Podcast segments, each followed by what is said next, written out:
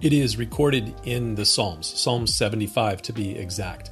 Exaltation comes neither from the east, nor from the west, nor from the south. But God is the judge. He puts down one and he exalts another. It is sometimes difficult to accept that that word is true because many times it seems as though the wrong people appear to be exalted or put down. So we wonder we wonder if God is really involved in this. Did he really put that person in that place of power? And if so, why would he have done that? There don't always appear to be good answers to questions like those. But I have to trust that if God is real and if the scriptures are true, two propositions that I accept by faith, then I have to choose to trust that God is working. He's working in ways that I may not understand. Look around the world right now. Look at the people in positions of power and judge them by their decisions and the outcome of those decisions. When I look around in that way, that's when I really begin to ask God, did you really put that person in that place of power and why have you allowed them to remain there? You may feel the same way when you look at the boss, supervisor, or manager over you or the people in charge of the school board, or the people in charge of the city council, or the county supervisors, or those at the state or federal level. You may say, God, really? Like, this is the best we could do?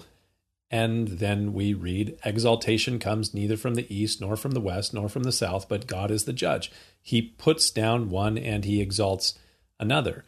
And that means that sometimes he allows unwise rulers and harsh taskmasters to lead because God, as the judge, may be allowing bad leaders as a form of judgment.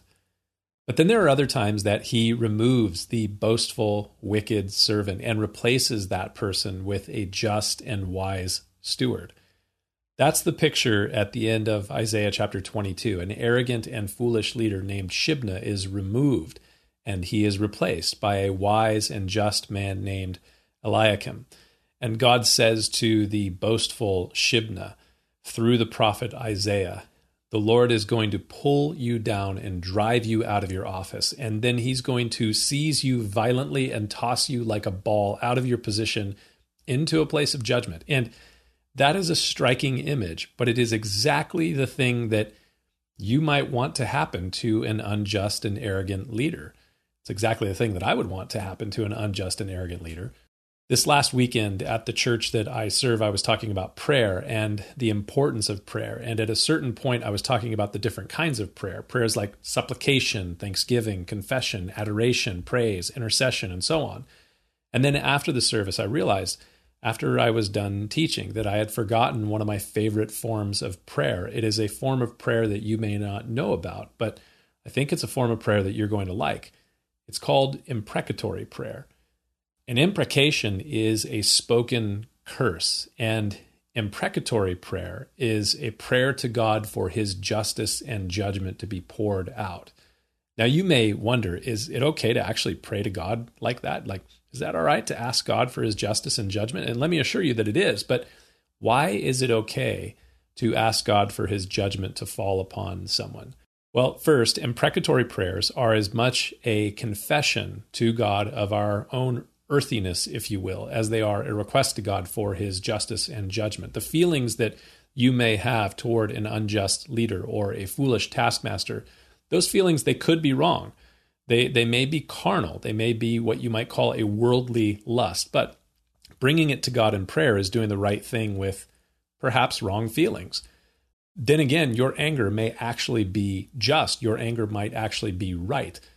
But though you are righteously angry over injustice, and you should be angry over injustice, it would be unrighteous and unjust to take vengeance into your own hands. So, bringing your anger to God in the form of an imprecatory prayer, that may be, in fact, fulfilling Paul's exhortation in Ephesians chapter 4, where he says, Be angry and do not sin.